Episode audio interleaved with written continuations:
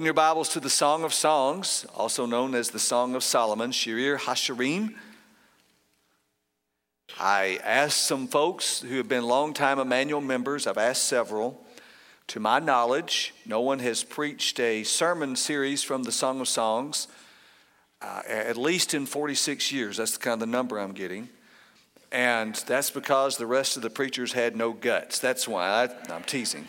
I'm teasing. They're good men. Uh, but I am uh, 50 years old, been preaching for 30 years. I've never preached a sermon series from the Song of Songs. I've taught it at the seminary. I have uh, delivered sections of it at marriage conferences and things, but I have never preached a sermon series from the Song of Songs.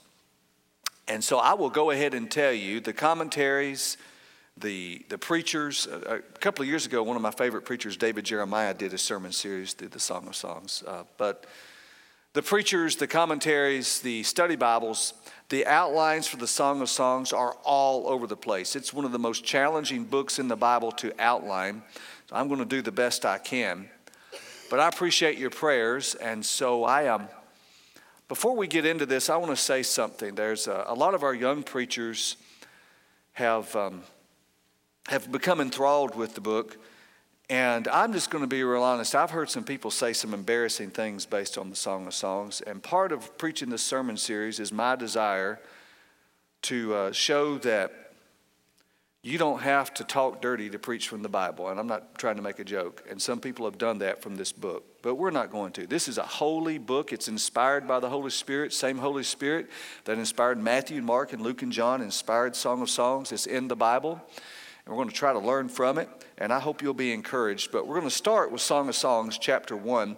So if you don't know much about the book, let me go ahead and tell you as we're reading through this text that it's really a song. Don't miss the fact that it is called a song for a reason. It was intended to be sung. And so there's parts where the lady is, is singing. There's parts where the man with whom she's in love and going to marry, he's singing. And then there's parts where a chorus breaks in. So we're going to walk through this. Song of Songs, chapter 1. Here's what the Word of God says The Song of Songs, which is Solomon's. Here's the lady, she's talking. May he kiss me with the kisses of his mouth, for your love is better than wine. Your oils have a pleasing fragrance. Your name is like purified oil. Your translation may say, like oil poured out. Therefore, the maidens love you. Draw me after you and let us run together. The king has brought me to his chambers. And then the chorus breaks in, and the ladies' chorus says, We will rejoice in you and be glad. We will extol your love more than wine. Rightly do they love you. And so the lady begins again in verse 5. I am black but lovely, O daughters of Jerusalem, like the tents of Kedar, like the curtains of Solomon. Do not stare at me because I am swarthy, for the sun has burned me. My mother's sons were angry with me. They have made me caretaker of the vineyards, but I have not taken care of my own vineyard. Tell me, O you whom my soul loves, where do you pasture your flock? Where do you make it lie down at noon? For why should I be like one who veils herself beside the flocks of your companion? And now the guy responds, the man responds, If you yourself do not know, most beautiful among women, go forth on the trail of the flock and pasture your young goats by the tents of the shepherds. To me, my darling, you're like my mare among the chariots of Pharaoh. Your cheeks are lovely with ornaments, your neck with strings of beads. And apparently, the chorus breaks in again here in verse 11, and they sing, And we will make for you ornaments of gold with beads of silver. And now the lady breaks in. She's responding in verse 12. While the king was at his table, my perfume gave forth its fragrance. My beloved is to me as a pouch of myrrh which lies all night between my breast. My beloved is to me a cluster of henna blossoms in the vineyards of En Gedi. And here he says to her, Oh, how beautiful you are, my darling. How beautiful you are. Your eyes are like doves. And she responds, How handsome you are, my beloved, and so pleasant. Indeed, our couch is luxuriant. The beams of our houses are cedars, our rafters cypresses the Song of Songs, God's book of romance. And tomorrow, this morning we're going to talk about falling in love. One of the most famous romances in American history was between F. Scott Fitzgerald, the author of The Great Gatsby, and his wife, Zelda. It was famous not only for the passion they shared, but because it was so tumultuous. They were an unlikely match. F. Scott Fitzgerald came from a family which had a long history of economic bust and boom. They would have money, then they would have no money. He was placed on academic probation when he was at Princeton, so he dropped out of college in 1917 to join the Army in an effort to serve during World War II.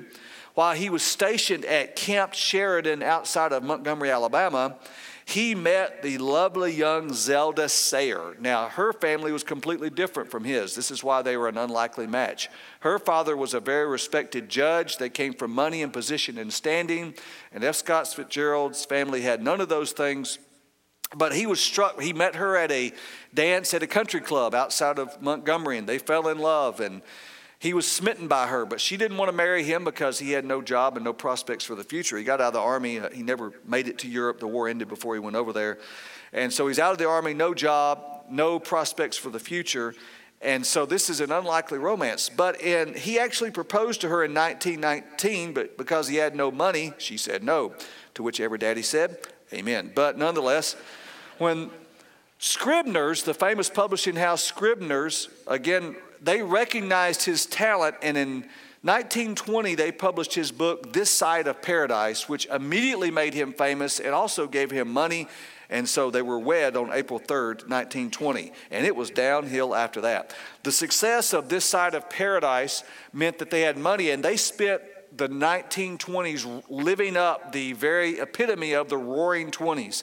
They blew through as much money as they possibly could. They're bouncing back and forth from one side of the Atlantic to the other between New York and Paris. At one point, she is a, a ballet dancer and all sorts of things. And they had parties, and they were known, and I quote, by that generation as the prince and princess of their generation. They were called the prince and the princess of the roaring 20s, the roaring 1920s. And at their parties, they invited people like Ernest Hemingway and Pablo Picasso and I, I, don't know if Picasso ever tried to do a painting of them. That would have been interesting to see. But nonetheless, you had all these uh, people, famous people, running around with them. But they were insanely jealous of each other. So much so that at one, one time, Zelda laid down in front of a car and dared him to run her over. And uh, he almost did, and it had to end that. One night they had a party where she thought he was looking at another woman. And you can't make this stuff up. You cannot invent this stuff. But this really happened. How? I don't know. But they're at this dinner party they're hosting, and she gets so jealous at him. Somehow she convinces the guests to give her their jewelry. She puts it in a boiling pot of water and says she's making soup with everyone's jewelry somehow to get back at F. Scott Fitzgerald. And then, to top it all off, she took her clothes, put them in the bathtub, and set them on fire during the party. Now, I tell you that story for several reasons. One is it makes me feel a lot better about my family. Can I get an amen? Because we've got some redneck background, but as of yet, no one has burned their clothes in the bath club during the Christmas dinner. We haven't got there yet, but we might, but not yet. Um, but the thing I point out to you is they had the in love experience, but it ended in chaos. In fact, it ended in his alcoholism and her mental illness. She tragically died in a fire at a, a uh, mental health facility in Asheville, North Carolina in 1948. So they had all the rush and the pleasure of the in love experience, but they had all the tragedy and chaos that goes with it as well. What we want to learn from Song of Songs, chapter 1, is the in love experience doesn't have to be that way. Uh, you can tame it, you can master it, and put it under the lordship of the Holy Spirit, and it can be a wonderful and a blessed thing. It doesn't have to end in this sort of chaos with clothes burning in the bathtub during a party. It doesn't have to end that way. You can actually put it under the lordship of Jesus Christ. And this morning, we're going to learn from Song of Songs, chapter 1, about the in love experience. We're going to learn three character traits of the in love experience, and then we're going to learn five limitations of the in love experience. You can follow along in your bulletin, and I hope that you will. So, first of all, let's talk about the first character trait of the in love experience, and that is the excitement of falling in love.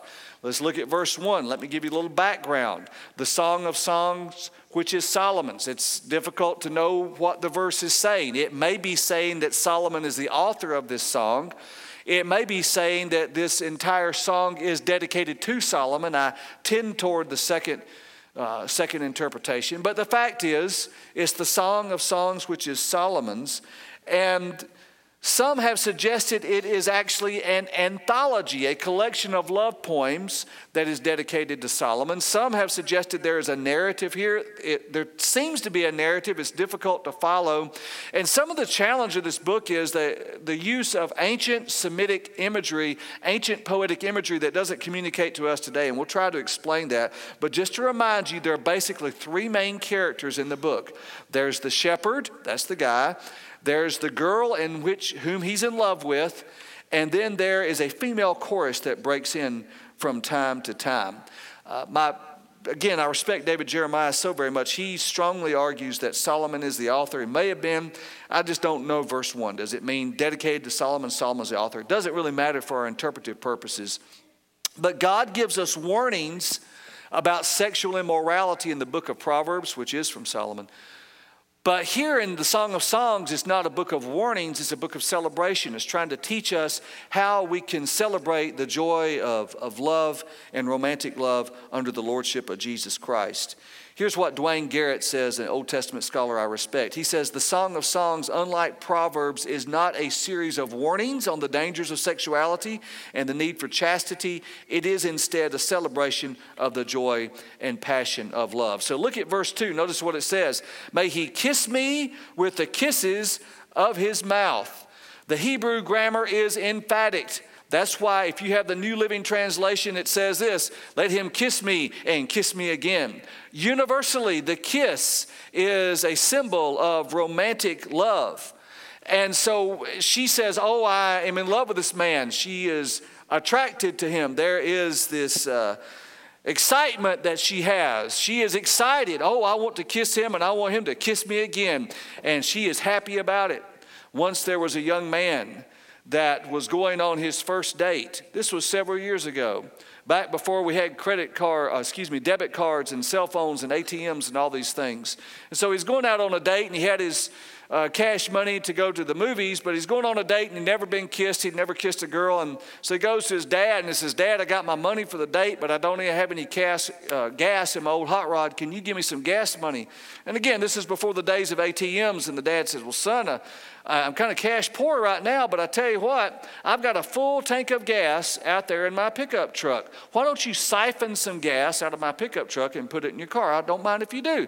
Now, if you don't, if you are not culturally elite enough to know what siphoning is, uh, siphoning is some kind, sometimes called a South Broadway credit card, but nonetheless, it's siph- siphoning gas. You take a hose and you took it down in a gas tank and you suck and you spit and you suck. Has anybody here ever siphoned gas? Help me out. Amen. We have a very elite crowd.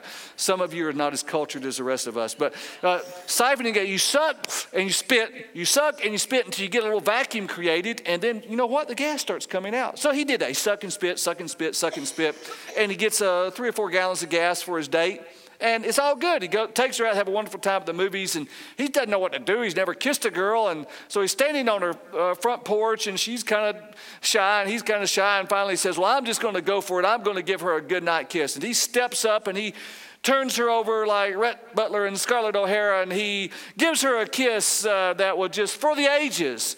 And he gets done, and he slings her back, and she looks at him, and he looks at her, and she said, "My goodness."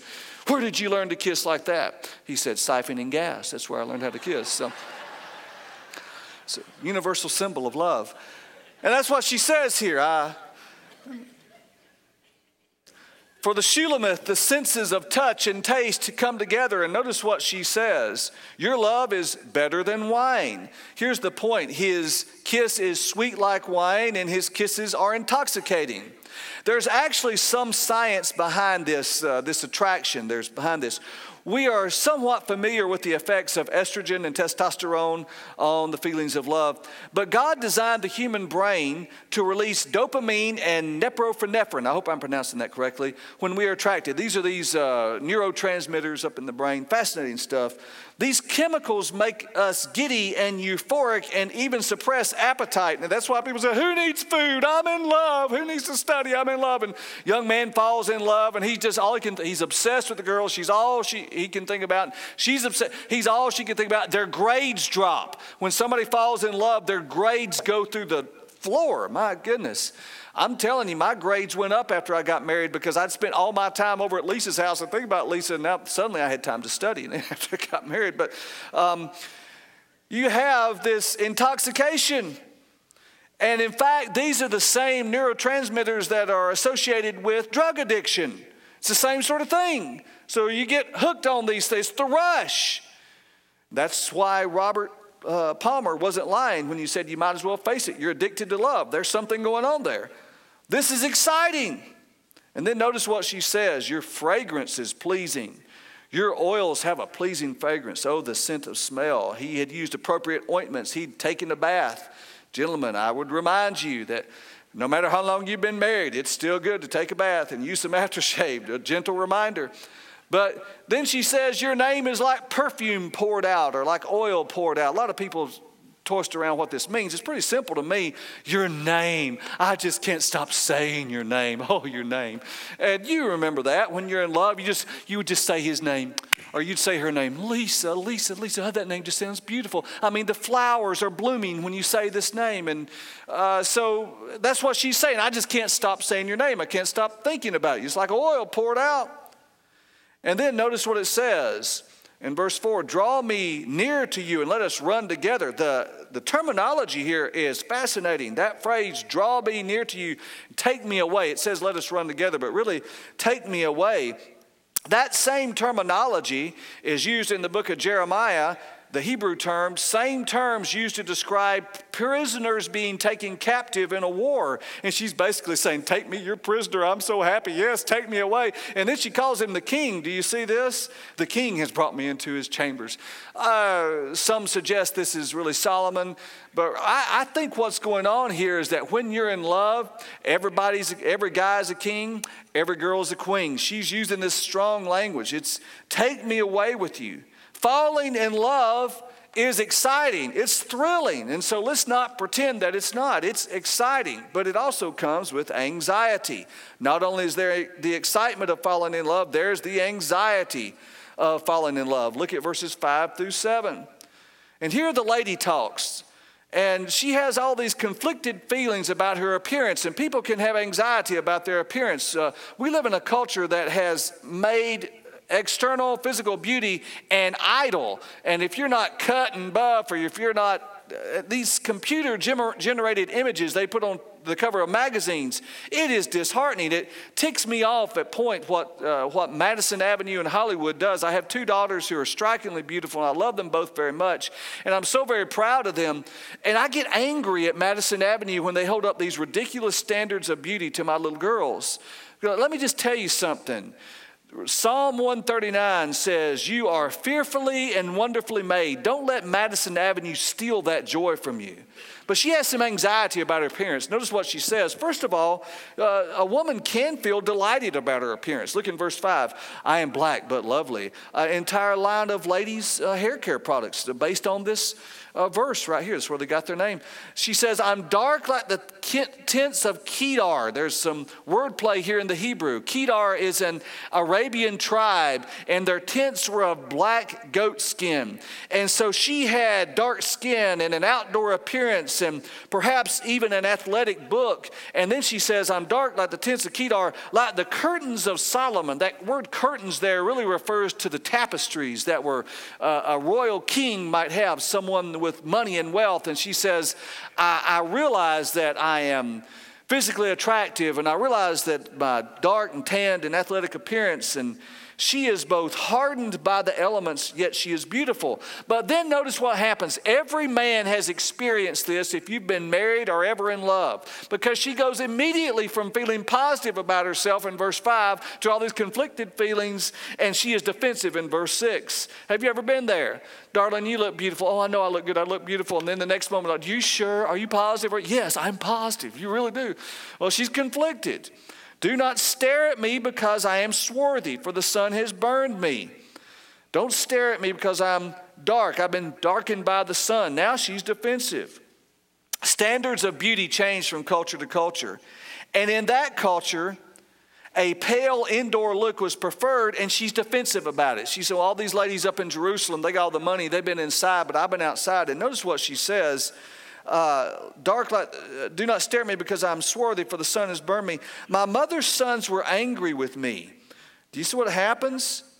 Uh, she gets even disappointed about her appearance. Not only is she defensive, don't stare at me, but now she's disappointed. Second half of verse 6 My mother's sons were angry with me. They made me the caretaker of the vineyards, but I'm not taking care of my own vineyards. She said, They made me go out and work in the fields, but my own vineyard, my own appearance, I've not been able to take care of. So I want to stop and make a point of applications here, real quickly, before we move on. Appearance is important, and we should put our best foot forward for our spouses and try to do our best to, to make ourselves presentable. But I want to make sure we all understand something before we move on. We live in a world where you and I are, you were attracted to the person to whom you're married initially. Listen, when I first met Lisa, my first thought when I met Lisa was not, you know, I bet she's the best exegete of the Bible ever. I know, I bet she has got Bible passages memorized. That was not my first thought when I met her. My first thought when I met her was in the King James, she looketh good. That was my first thought, right? And so, but we're drawn to people because they're attractive. You do realize that spiritually, you and I, were not attractive at all to God. What does Ephesians chapter 2 verse 1 say? We were dead in our trespasses and sins. There was nothing attractive about us, but Jesus Christ died for us anyway. That is amazing.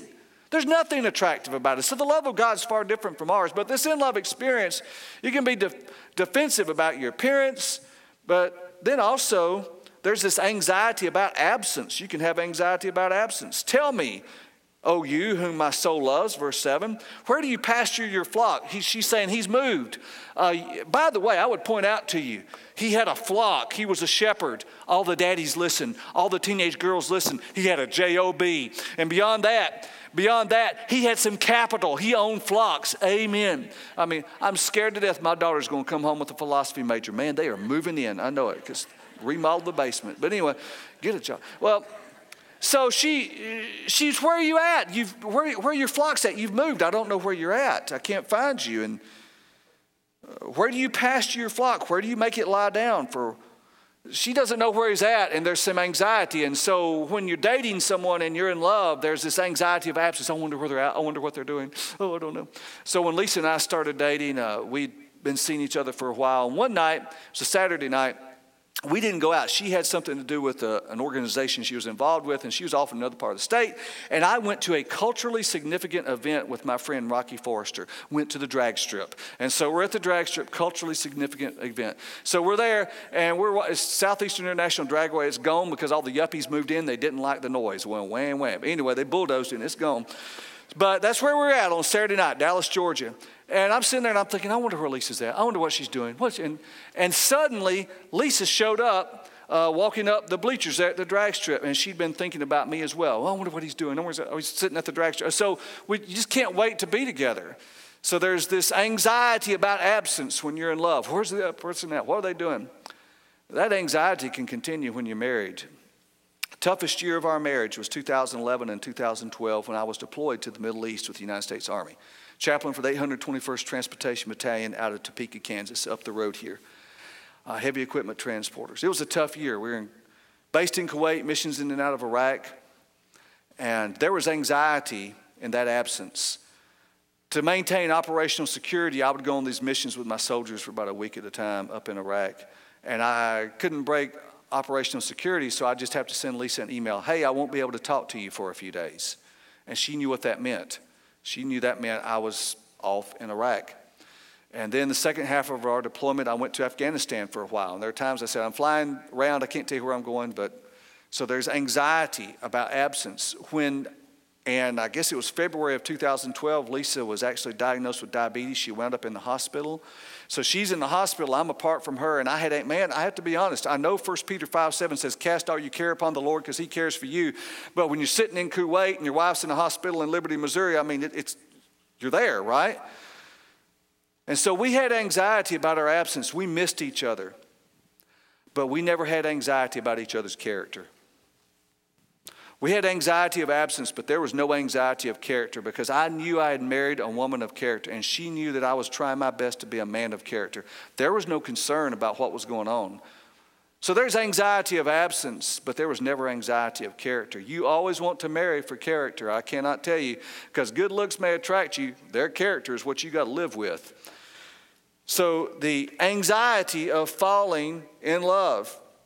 And I would just tell you, I want to encourage you as husbands and wives to notice something that happens next. Uh, look, there's not only the anxiety, but there's the attraction of falling in love. Notice verse 8. There's the excitement, there's the anxiety, there's the attraction. Look at verse 8. And so the chorus responds If you don't know most beautiful among, you, among women, go forth and on the trail of the flock. So they're praising her beauty. And verse 9, notice what he says. The guy says to her, To me, my darling, you're like my mare among the chariots of Pharaoh. Now, you know what she, he just did? He just called her a horse. You understand that? Baby, you're like a horse. And you're like, some of you ladies again, don't call me a horse. That's not good. We're going to be in Dr. Branch's office for marriage therapy. No, that's so don't call me horse, but you have to put it in context. So there's a couple of things going on here. Usually, stallions pulled the chariots of the Pharaoh, but instead he says, You're like a mare. And he says, it's, You're like the only girl in a world full of men to me. But also, these stallions that pulled the chariots of Pharaoh were ornamented and they had all sorts of uh, things that would befit the office of Pharaoh. So, all this beautiful ornamentation. And he says, You're like that. You're just, and then it goes on and talks about jewelry. And all the ladies said, Amen. Yes, praise God. So, uh, guys, you know why you don't buy jewelry for your wife. You know why? Because what she wants, you can't afford, and what you can afford, she doesn't want. You understand that, guys? And so, but there's all this talk of jewelry here, and, and he's saying, You look, baby. And so I know it's kind of hard for us. You're like a mare to one of Pharaoh's chariots. But if I can put it in 21st uh, century language, this is what he'd be saying Baby, if you were a car, you'd be a Ferrari. Okay, that's what I'm saying. And to quote Lady Antebellum, he's just saying, Baby, you look good. That's all he's saying. Darling, you look good, and, and I'm happy. And he's attracted because of her physical beauty. And then notice what else the fragrance. Uh, verse 12 Notice what it says, while the king was at his table, my perfume gave forth its fragrance. She was taking, she has taken every effort to prepare herself, including the tasteful use of fragrance. And then she compliments him on his fragrance, and she says something very tender here. If, if you don't catch this, it's actually very beautiful. She says, um, my, in verse 13, my beloved is to me a pouch of myrrh which lies all night between my breasts. She's saying it's like he is a, he's like a, uh, an ornament on a on a necklace, and I have him right here close to my heart. I got him right where I want him. He's right here. It's a very tender scene.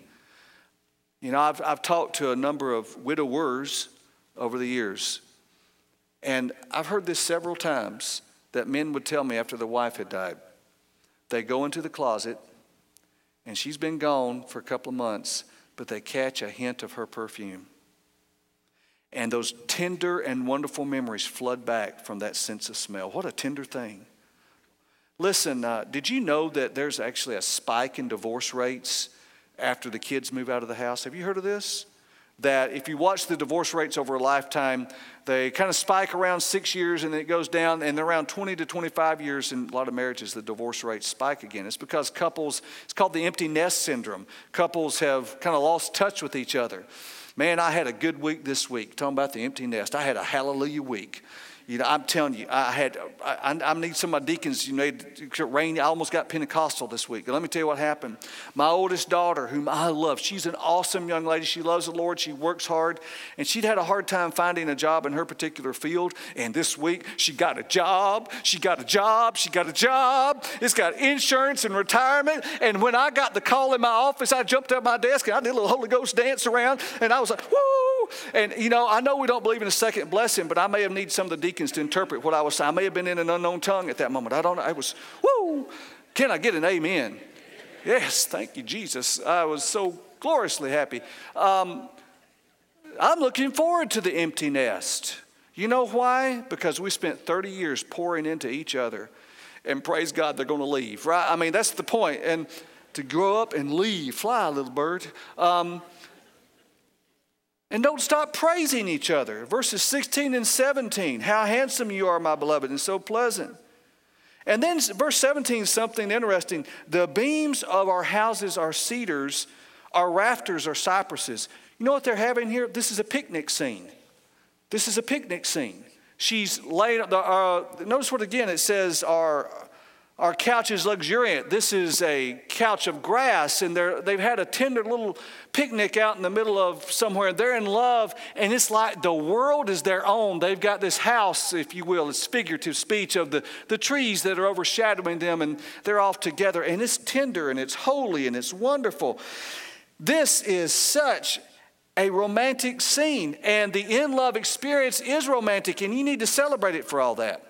But listen very carefully to what I'm about to tell you. It has limitations. I'm going to go through these very quickly and we're going to be done. But listen carefully. I have five limitations. If you don't get these limitations to the in love experience, it can uh, be destructive. So let's talk about the limitations. First of all, it has a time limit. The in love experience has a time limit. The people who know about these things, psychologists, psychiatrists, have studied all this 18 to 24 months and it wears off. And so then you have to learn how to live with each other. Um, let me explain how this time limit kind of works. I told this years ago when I was here back in 2007. Some of you may remember it, but there was a young preacher and he had two young ladies as potential brides, and one was quite lovely but couldn't sing. The other one could sing, but maybe not so so blessed uh, in attractiveness. And he couldn't decide which one he wanted to marry. The young preacher didn't know which one he wanted to marry, and so he, but he was. He, he decided to go with the young lady that could sing, and he fell in love with her, and the romance was torrid and happy and wonderful, and they got married. And about 18 months into their marriage, he woke up one morning and she hadn't uh, applied cosmetics yet, and she hadn't fixed her hair yet, and they were sitting across the kitchen table from each other, and and uh, he decided to marry her because of her wonderful voice. But there she was in all her morning glory at 6:30, and he just looked at her and said, "Sing, Matilda, sing, please sing." Right? You know, because the, the in love experience had worn off, and so he was at a whole different level. It has a time limit, and you're all going to reach that point in marriage where you say, Good night. When, uh, when you're in the in love experience, they're just like, they can do no wrong. And then about two, two and a half years into marriage, you're like, This person needs Xanax. That's what they need. They, they need a psychiatrist, and I'm just going to put salt licks around the yard with Prozac in it and so they'll go, whatever. It has a time limit. It can, second warning is this it can blind us to serious problems. We're in love with them.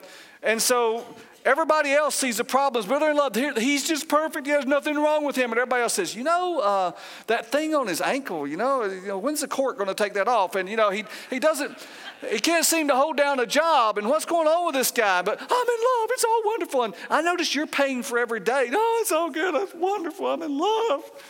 It can blind you to serious problems. Everybody else sees it, but we don't because we're in love. And we'll be talking about those next week, those uh, challenges how not to marry a jerk or a jerkette. Third, it, I'm serious. That's the title of the sermon How Not to Marry a Jerk or a Jerkette. Next week, you come here. Somebody says, What if you've already married a jerk? That's a different sermon.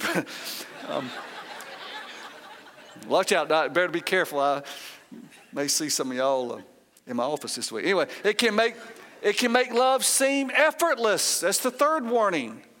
Because we're so intoxicated, we feel like we just don't have to do any work. Listen, a successful marriage and a successful romance over years and years takes lots of work and lots of effort. It's not effortless. Fourth, it can be self centered. I'm in love with them. They're going to meet all my needs. I have all these, I, and sometimes people go around, it's like they had this vacuum, this spiritual and emotional vacuum, and they're looking for somebody to plug in and suck all the life out of them. And they're expecting another, listen, another fallen person will never meet your deepest needs. You need a perfect person. You are marrying a sinner. I ought to have people do this at the altar when I do weddings. Just say, I accept you as a sinner. Okay, I accept you as a, we're both sinners if all you've got in a relationship is two sinners, all you're going to see is each other sin and you're going to get mad and beat each other. You need somebody in your marriage who has never sinned. You need somebody in your marriage who is perfect. You need somebody in your marriage who is tempted in all ways, just as we are, yet without sin. Where are you going to find somebody like that? You'll find him on a hill called Calvary. His name is Jesus Christ. And listen, you need Jesus. Another fallen person is never going to meet your deepest needs, never going to solve your sin problems. You're making an idol out of them. You're asking them to do something only the Savior's supposed to do. And that really leads to the last warning. And that is that the in love experience is no replacement for agape. Agape. The in love experience is all based on these external things, this attractiveness. And it's not evil if we understand it. God designed all these things. But we have to put them in the proper perspective. The in love experience is based on someone's attractiveness. Agape is God's love for us, and it is not defined by the fact God loves us because we are attractive. Agape is defined by God loves us even though we are not attractive. There's nothing beautiful in us, there's nothing redeeming in us. And you need agape, Jesus Christ his death for our sins, his burial, his glorious resurrection over death, hell, and the grave is where real love starts at. And you're never going to know how to love someone that, to whom you're married or whom you think you want to get married until you come to the foot of the cross. And agape begins when we bow our knee to the Savior. Listen, remember how I told you that in love experience has a time limit? The love of God is endless, it is as eternal as God is. And when we're saved, we are eternally secure secure. Well, listen, we don't lose our salvation. Jesus is holding on to us. It is the eternal security of Christ, and it's agape. And some of you have been chasing the in love experience for years and years and years. You've bounced from one rush to another. And when that 18 or 24 month period wore off, you dumped that one, you went to somebody else and you sucked all the life out of that. And when that 18 or 24 month period wore out, you went to someone else and you sucked all the life. And it's just been a train and a train. I have met overgrown adolescents at 40 and 45 and 50 years old still tracing the in love experience. Listen, it was never meant to satisfy your deepest need. Only Jesus Christ can do that. And some some of you have been chasing this in love rush for years, and it's left you broken and empty and crushed. And this morning, you need Jesus Christ. You need Jesus Christ as your Lord and Savior. I'm going to ask every head to be bowed and every eye to be closed. No one looking up, no one looking around. I'm going to ask our musicians to come. Brother Andy's going to come up here and we're about to have our closing hymn of appeal. I want to talk to two groups of people. Listen carefully to the preacher for just a second. This is our time for appeal for you to respond to the gospel. First, you may be here and you are saved, and you're a Christian and you know it. And that has been settled for years, and Jesus is your Lord and Savior. But you have not surrendered romance and the person to whom you will marry to God. I'm talking about single adults now. There's nothing wrong with the in love experience when it's understood in its proper context. But some of you this morning need to make some commitments. Dear God, I'm surrendering my love life and my romance to you, and I'm making you Lord of it.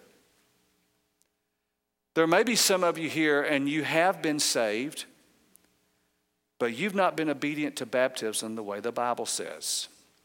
The Bible says that we're baptized after we're saved.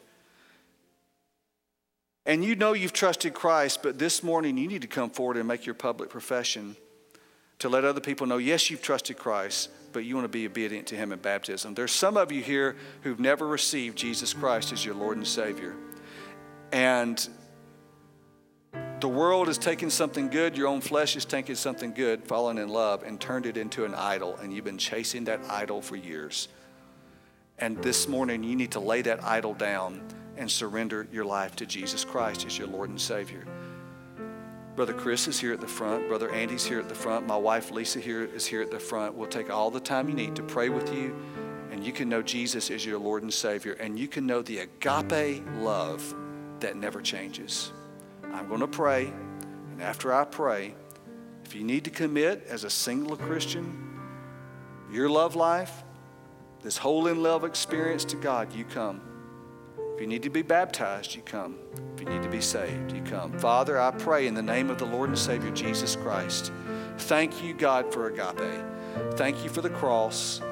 Thank you that your love does not change. It's not based on how we look or our beauty or attractiveness. It's based on your grace. And God, I pray this morning people will receive the grace of Jesus Christ and their life will be changed. God, I ask it in the name of your Son, Jesus Christ. Amen. Savior's waiting. Stand to your feet while they're singing. You come. Please, right now, don't you wait.